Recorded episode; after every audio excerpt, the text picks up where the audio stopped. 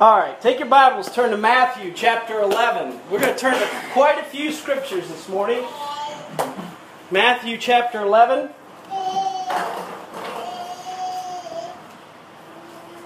The title of this morning's message is You're Invited. Several times that Christ says, Come. He calls us to come, and so we're going to take a look at those this morning. In Matthew chapter 11, verse 28, the Bible says, Come unto me, Jesus says, all you that labor and are heavy laden, and I will give you rest. And take my yoke upon you, learn of me, for I am meek and lowly in heart, and you shall find rest for your souls. For my yoke is easy and my burden is light. I'm thankful for those scriptures right there. Those can, uh, those can bring some comfort when, call, when Christ calls us uh, in personal discipleship to a relationship with Him that can bring rest and uh, fulfillment. When He invites us to Himself, you know, sometimes our, our load can be heavy just from the burdens of life. You know, just from really uh, the guilt of sin. Sometimes sin will weight us down, the burdens of that and, and the guilt of that. But Christ says, Come unto me. And He can, he can relieve our burden, He can take our load off, He can help us. I thought it was interesting here that He says uh, in verse 29 and learn of me. You know, it's interesting that by learning about Christ or getting to know Christ, somehow we find rest for our souls. And understanding who Christ is and what He really, uh, for the believer, for the Christian, what He is to us and for us. I mean, when we learn, you know, the day you accept Jesus Christ as your personal Lord and Savior and are born again, uh, boy, that's that's that's that's the greatest thing that could ever happen. But, but it, it may take a while of understanding what all happened at that very moment. It may take a while to realize all the benefits and the eternal benefits and who Christ is for you. And the more we learn about what Christ is for us as our Savior and who He is for us as our as a friend that sticketh closer than a brother, boy, the more rest we can have for our souls. Look at John. John, I told you we are going to turn to a lot of scriptures this morning, so be ready. John chapter 14. It's good to look at these. Some of these you may even want to mark in your Bible or highlight. John chapter 14. In verse 1, the Bible says, Let not your heart be troubled. You believe in God, believe also in me. This is interesting that he would say that uh, a way to not have our hearts be troubled. In other words, the way not to be anxious and, and, and, and fearful and all those things is belief. He says, hey, you believe in God, believe also in me. The belief in Christ, that learning about Christ, can bring rest, can bring rest to our souls. He said, In my Father's house are many mansions. If it were not so, I would have told you. I go to prepare a place for you. That's good news, isn't it? I mean, I don't, you know, the hope of heaven is, is a great hope that we have. And that we're going to be with Christ and He's there preparing a place for us now. He says, And if I go, verse 3, and prepare a place for you, I will come again and receive you unto myself, that where I am, there you may be also. And whither I go, you know, and the way you know. And Thomas said unto him, Lord, we know not whither thou goest, and how can we know the way?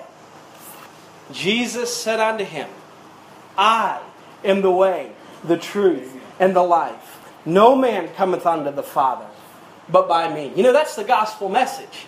Jesus Christ the way, Jesus Christ the truth. And he says, hey, if you believe in me, if you believe and, and learn of me, then hey, you can find rest. Uh, we are invited today by our Savior to find rest, to have rest. He, he tells his disciples in Mark chapter 6, in Mark chapter 6 and verse uh, 30 and 31. Now, the context here is uh, he'd sent his disciples out to be missionaries, to evangelize, to tell folks uh, that the Messiah was here, to tell folks that Christ had come. And, and they go out and they do that. And really, they come back just charged up. And, and there was kind of a buzz around the ministry that was, was going on there. And verse uh, 30 of Mark chapter 6 And the apostles gathered themselves together unto Jesus and told him all things, both what they had done and what they had taught. And he said unto them, Come ye yourselves apart into a desert place, and look at this, and rest a while. For there are many coming and going. I don't know about you guys, but my, there's a lot of coming and going these days, isn't there? There's a lot of just busyness. Uh, it, th- that can be in the ministry, that can just be in just your daily life. There's a lot of just coming and going. There's a, a busy schedule. He says, Hey, come apart for a while for they had no leisure, leisure so much as to eat. They really had no personal time. There was so many people coming around them, so much stuff going on, so much noise. And, it, and it's interesting that he calls them to come apart, even though, honestly, these guys were doing what they were called to do. I mean, they were doing the work of the Lord, but still they needed to come apart to rest. You've heard that before. You have to come apart for a while so that you don't come apart. And we all understand that. Every now and again, it's good to rest. And you say, why is it? Well, how about the, the prophet Elijah when he was trying to hear from Jehovah, when he was trying to hear from God in 1 Kings? Uh, Elijah said that he didn't, he didn't find God in the earthquake, and he didn't hear him in the fire, but he heard him where? In the still, small voice. And I don't know if it's just part of our culture or maybe even, uh, you know, a, a, a, a trick of the enemy. But it seems like there is so much noise today, isn't there? So much noise. I mean, whether it be the, the, the entertainment and media and our phones and our computers and all those sorts of things, all good things. No, I'm not trying to knock them. But hey, if we're not intentional to hear from the Lord, to get that still small voice, to come apart in fellowship and relationship with Him, uh, before long we'll find that we don't have rest. I mean, even our work. I mean, we can be worn out from our work. Hey, we're called to work. That's ordained of God from the beginning of the Bible in Genesis. But man, sometimes even that could could block out the, the relationship and fellowship with the Lord, that rest that we find from him. He also uh, invites us to come and drink. Come and drink. Turn to John chapter 7. So Christ calls us and invites us to come and rest. He invites us in John chapter 7 and verse 37. He says, uh, in the last day, the great day of the feast, Jesus stood and cried, saying, If any man thirst, let him come unto me and drink. He that believeth on me, as the scripture said, out of his belly shall flow rivers of living water. But this spake he of the Spirit, that they that believe on him should receive for the Holy Ghost had not yet uh, was not yet given because Jesus was not yet glorified. Jesus promised the Holy Spirit. He promised to send the Spirit when he ascended into heaven. And, and he likens the Spirit here and also in John 4 and the woman at the well. He likens the Spirit to that living water, that water that's going to be in us. And he said it's going to flow out of us like, like rivers of living water. We talk about that a lot here. Why? Because it's a command. Being filled with the Spirit, being filled with the Spirit is a command from the Lord. In Ephesians 5:18, he says, "Be not drunk with wine, where is an excess, but be filled with the Spirit." You say, why, why is it a command for us here uh, as New Testament believers to be filled with the Spirit? Because it's the Holy Spirit inside of us that empowers us. I mean, it is, it is the Holy Spirit, the third part of the Trinity, that gives us the power to live our Christian life, to be able to have any, any power, just like a hand in a glove. The glove is, has nothing without the hand in it, right? That's you and I without the Spirit to try and walk uh, in, to try and live the Christian life and, and all those things. It's almost pointless without God inside of us, without His his joy. And the Bible says the joy of the Lord is our strength. And we understand that the joy comes from the Holy Spirit. It's a result of the Spirit, it's a fruit of the Spirit. So many times we have this struggle in our lives. Uh, trying to overcome the fleshly desires, things that uh, we know hurt us, we know uh, tear us down, break us down, and, and cause uh, heartache and pain in our lives. But the easiest way to overcome these things is by walking after the Spirit. Paul says, walk after the Spirit, and you won't fulfill the lust of the flesh. Uh, those things will fall off. Those things will be easier to overcome what? When we have the power of God's Spirit in us and working through us. You know, the Holy Spirit inside of us, that living water, it just brings satisfaction. It just brings uh, contentment. And the easiest way to understand that is being very, very thirsty and getting a cold drink of water. That's why Christ likens it to that. And I believe that all of us in our Christian life, from time to time, if we are uh, not resting in the Lord, if we're not fellowshipping with the Lord, if we're not purposely walking after the Spirit, boy, we can become thirsty, right? We, we can get dry but coming and, and, and receiving. That's the thing, is he's offering it. He says, come. Come unto me and drink this water. Uh, get filled up. Get filled up with the, with the Word of God and filled up with the Spirit of God and allow it to overflow in your life.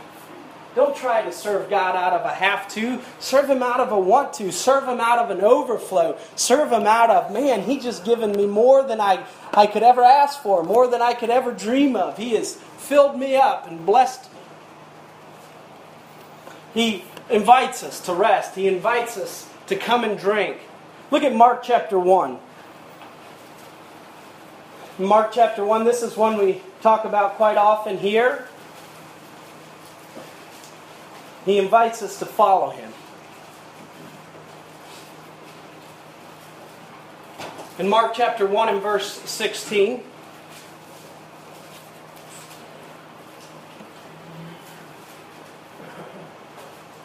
The Bible says, Now as he walked by the Sea of Galilee, he saw Simon and Andrew his brother casting a net into the sea, for they were fishers.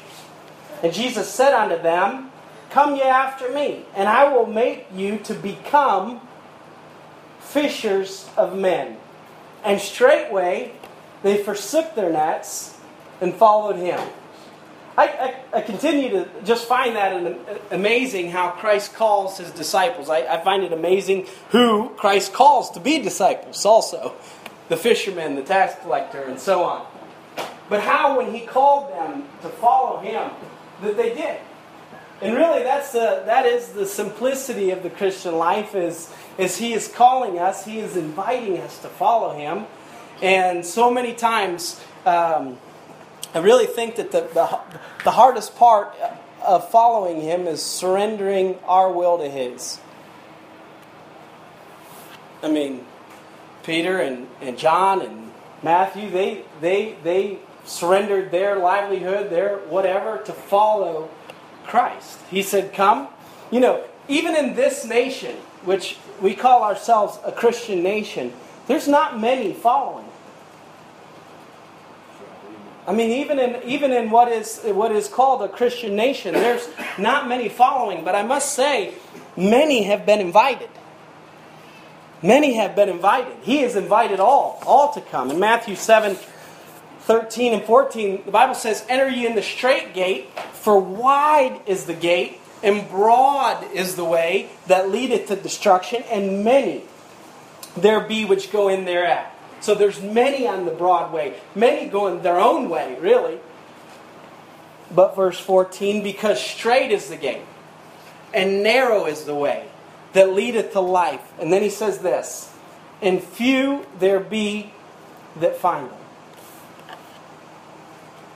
Christ's inviting, he's inviting all, he's inviting all to come, he's inviting all to come and follow him. He's inviting all to come uh, and receive him, as we talked about uh, last week, but not all have. You know, he calls all ages for his for his uh, disciples. You know, you say, uh, "Could I be too old?" No. Could I be too young? No. He calls all ages to come and follow Christ. Look at Mark chapter ten. Mark chapter ten.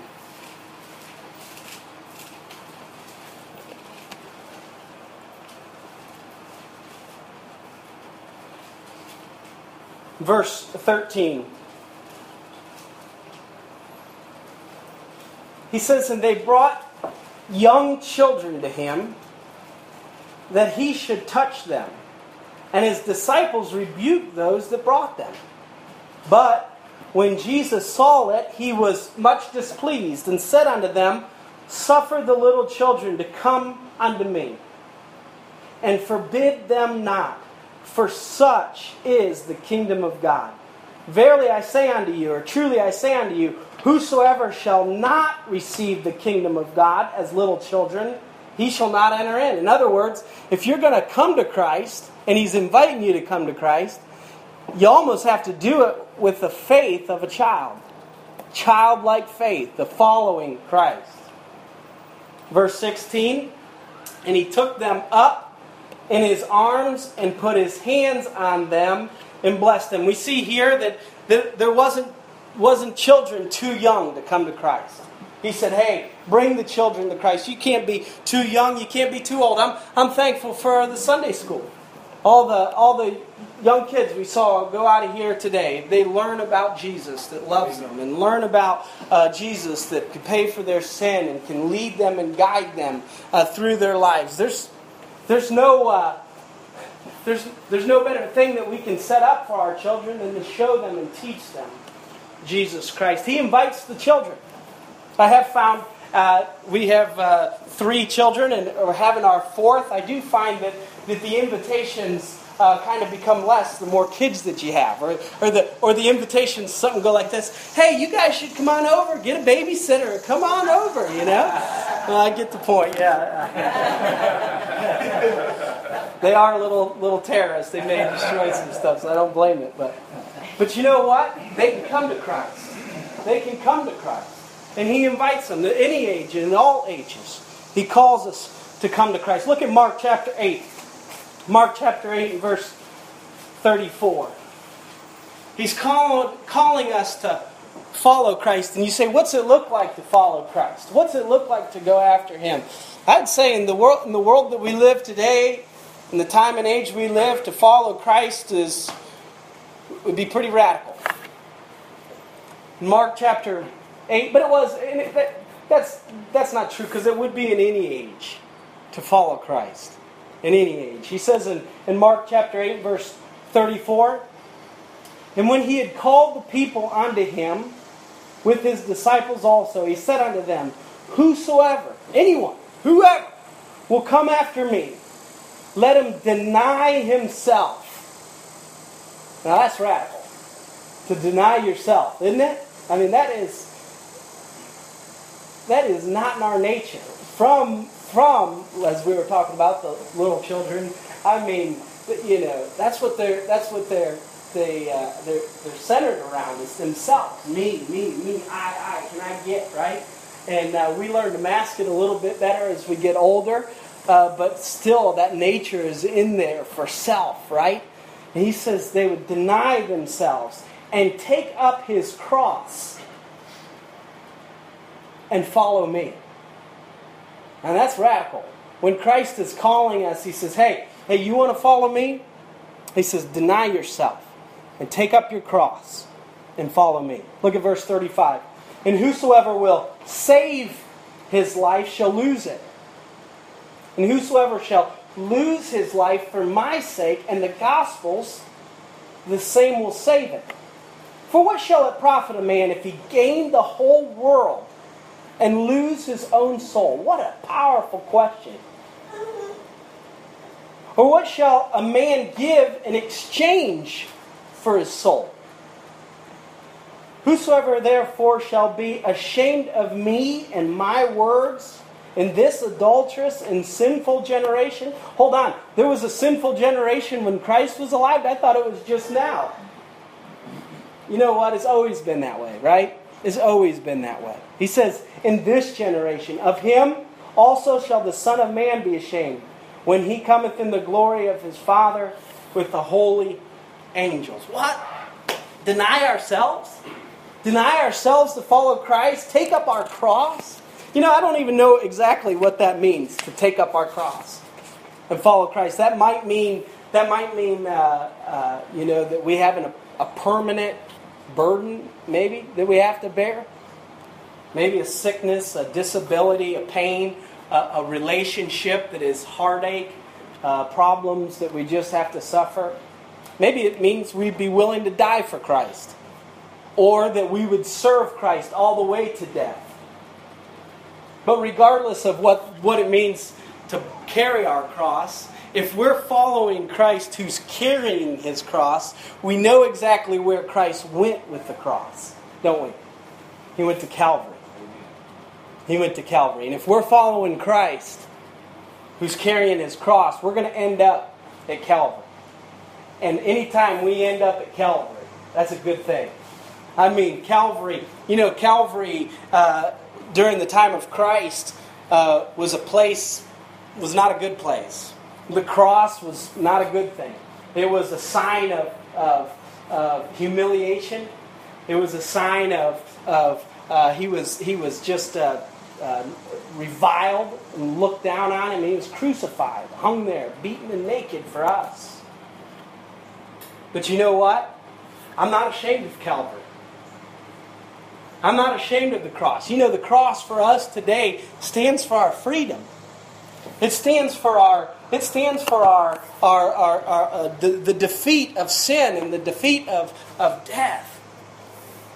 It gives us hope. The, cross gives us hope. I mean, when we when we go after Christ and, and end up at Calvary, boy, when we get to Calvary, that's the thing about Christianity we really should be, all of us really should be just humble. Because in, in Christianity, following Christ, there's no big shots, is there? There really isn't. The, the ground is level at the feet of the cross. I mean, there's one person that we look to when, when we call ourselves Christians, and that is who? Jesus Christ, the one who died for our sins and paid our payment for sins. You know, I'm not ashamed of the cross. And I'm not ashamed, and as followers of Christ, we're not ashamed of Calvary. Actually, we may be a little bit outspoken about it. Why? Because it's the good news. It's the hope for mankind. It's the hope for this world. John, the, the disciple, the follower of Christ, he was at the cross. And it changed his life. The thief, he was at the cross also. He was on his own cross. And it changed his destiny, it changed his eternity. Are you ready to receive these invitations? He's calling us to follow. You know, to follow would be pretty radical. To really deny ourselves and, and to give of ourselves. And, you know, that story in Matthew chapter 19 of the rich young ruler. He comes to Christ and asks Christ, you know, what he's, what he's supposed to do. And, and ultimately, Christ tells him to, to give up all that he has and follow him, which isn't much different than what he did to Peter, John, and Matthew. He told them to follow, and they had to give up their jobs. They had to give up what they had to do to follow him, too. They just didn't have as much as this individual. In Matthew chapter 19 and verse 21, Jesus said unto him, If thou wilt be perfect, go and sell all that thou hast, and give to the poor, and thou shalt have treasure in heaven, and come and follow me. But when the young man heard this saying, he went away sorrowful, for he had great possessions. You know, when we, when we think that we're giving something up for Christ to follow him, honestly, I think that's an illusion. Because we, we, even though Christ calls us to deny ourselves, there's no doubt about that, to follow Him. You and I all know that if we give up our life for Christ, we gain it. There's nothing that we can give up. There's nothing that we can uh, uh, give up for Christ that He doesn't give back in this life and in eternity a hundredfold. It takes faith to believe that. But we know it. I mean, have you, do you know any stories of someone that said, hey, I gave up my life for Christ, I serve Christ, and I'm, you know, sad about that. I, I wasted my time. No. He fulfills us, He gives us that purpose and joy. He, he couldn't get over this first step of faith to follow Christ. And one of the saddest things in the Bible is the Bible says, and he went away sorrowful. This young man stood there and looked the, the creator of the universe in his face, and he said, Follow me. Follow me. And he turned around and walked away sorrowful, not following. You know, that could have been a little different the Bible could have said, and he went with them happily. But the Bible says that he went away sorrowful. Some of the saddest, saddest things in the scripture, I think of, of in, in Acts chapter 26, where Paul, talk about someone that gave up some stuff. He gave up everything. And he gave up his life, and there he is in bondage, in chains, standing before King Agrippa for preaching the gospel, which he said, I am not ashamed of and he gives King Agrippa the gospel message. He tells him what it means to be a born again follower of Jesus Christ. He preaches to him the gospel, tells him his testimony. And at the end, at the end of Paul's message, at the end of Paul's witnessing to King Agrippa, King Agrippa says again some of the saddest words in the Bible. He says, Almost thou persuadest me to be a Christian. Almost.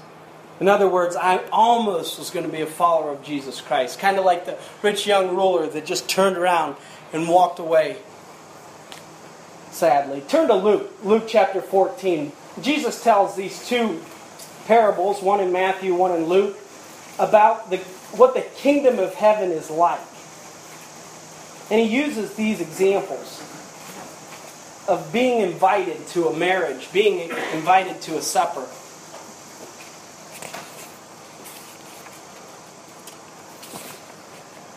Luke chapter 14, verse 16. Then said he unto him, A certain man made a great supper and bade many. And set his servants at supper time to say unto them that were bidden, Come, for all things are now ready.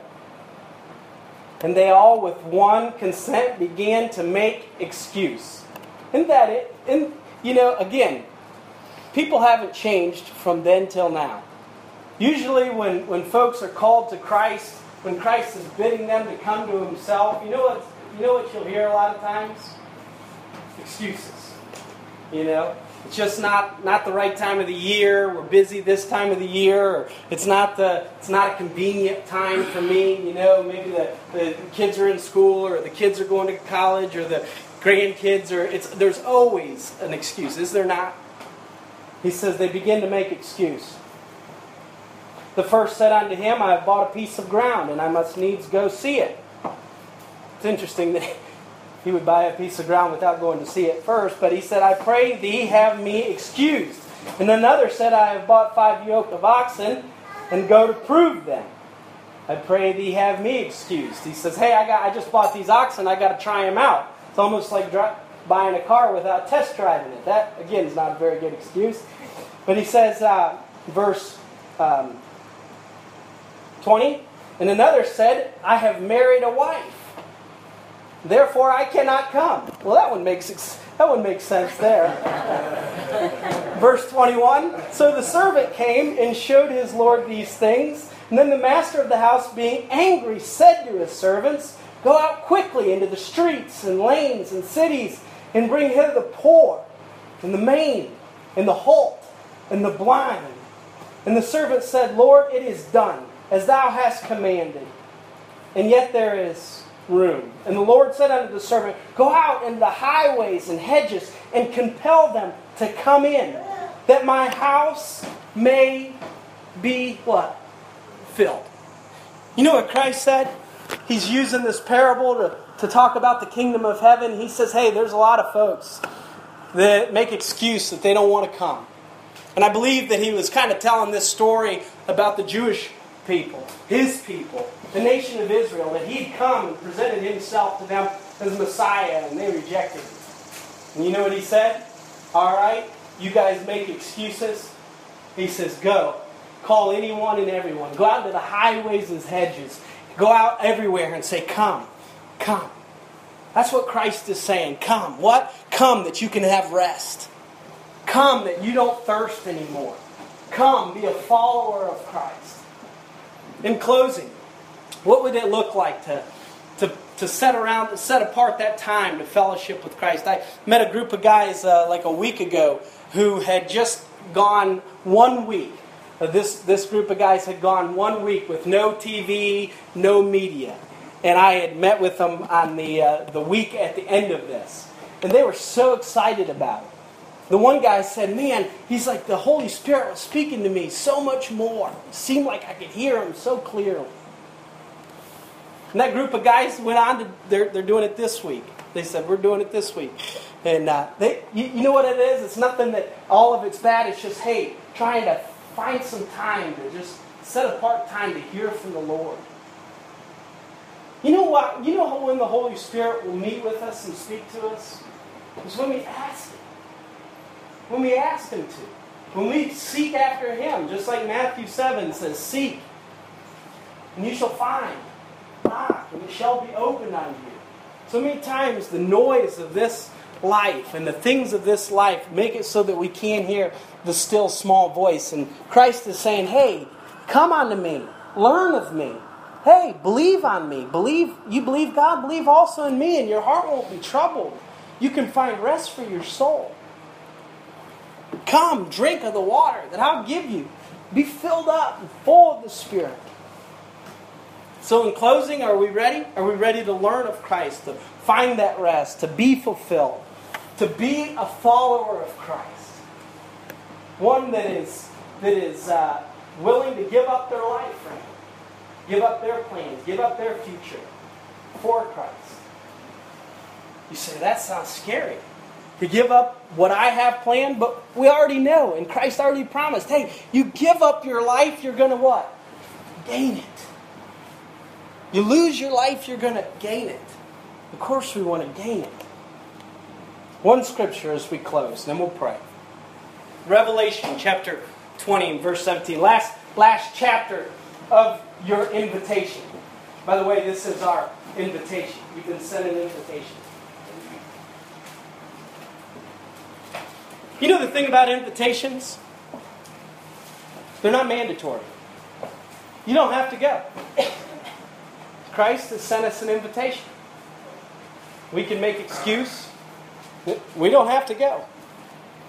But he wants us to. In Revelation, at the very end, at the very end of your invitation from Christ, he says this in verse 17. And the Spirit and the bride say what? Come. Let him that heareth say what? Come.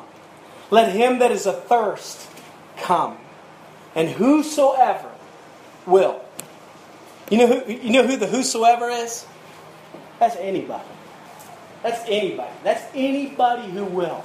Just as the parable we read, Christ is saying, hey, whosoever, anyone. The Bible says in Romans 10, what is it, 13 or 1310? Maybe got that mixed up. But whosoever shall call upon the name of the Lord, what? Shall be saved. It's for whosoever. Anyone, everyone. He says, And whosoever will, let him take of the water of life freely. Let's stand as we pray. Maybe this morning you need to uh, pray and say, Lord, I'm going to say yes to your invitation. Maybe you're in here and you don't know Jesus Christ as your personal Lord and Savior.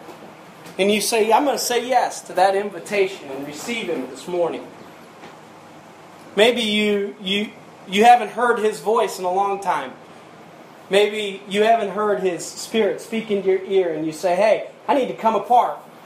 I need to put a time aside to learn of Christ, to believe and, and make sure that my soul finds rest and it's not in turmoil, not the anxiety that I feel. Maybe it's I got to be filled with the Spirit. There's things in my life that I have to overcome. There's things in my life that I have to do, and I feel like that glove without a hand in it. God, I need you in me. I need you filling me.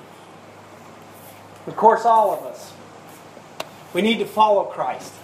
It's Christ that we follow. Denying ourselves, taking up our cross, and following after Him.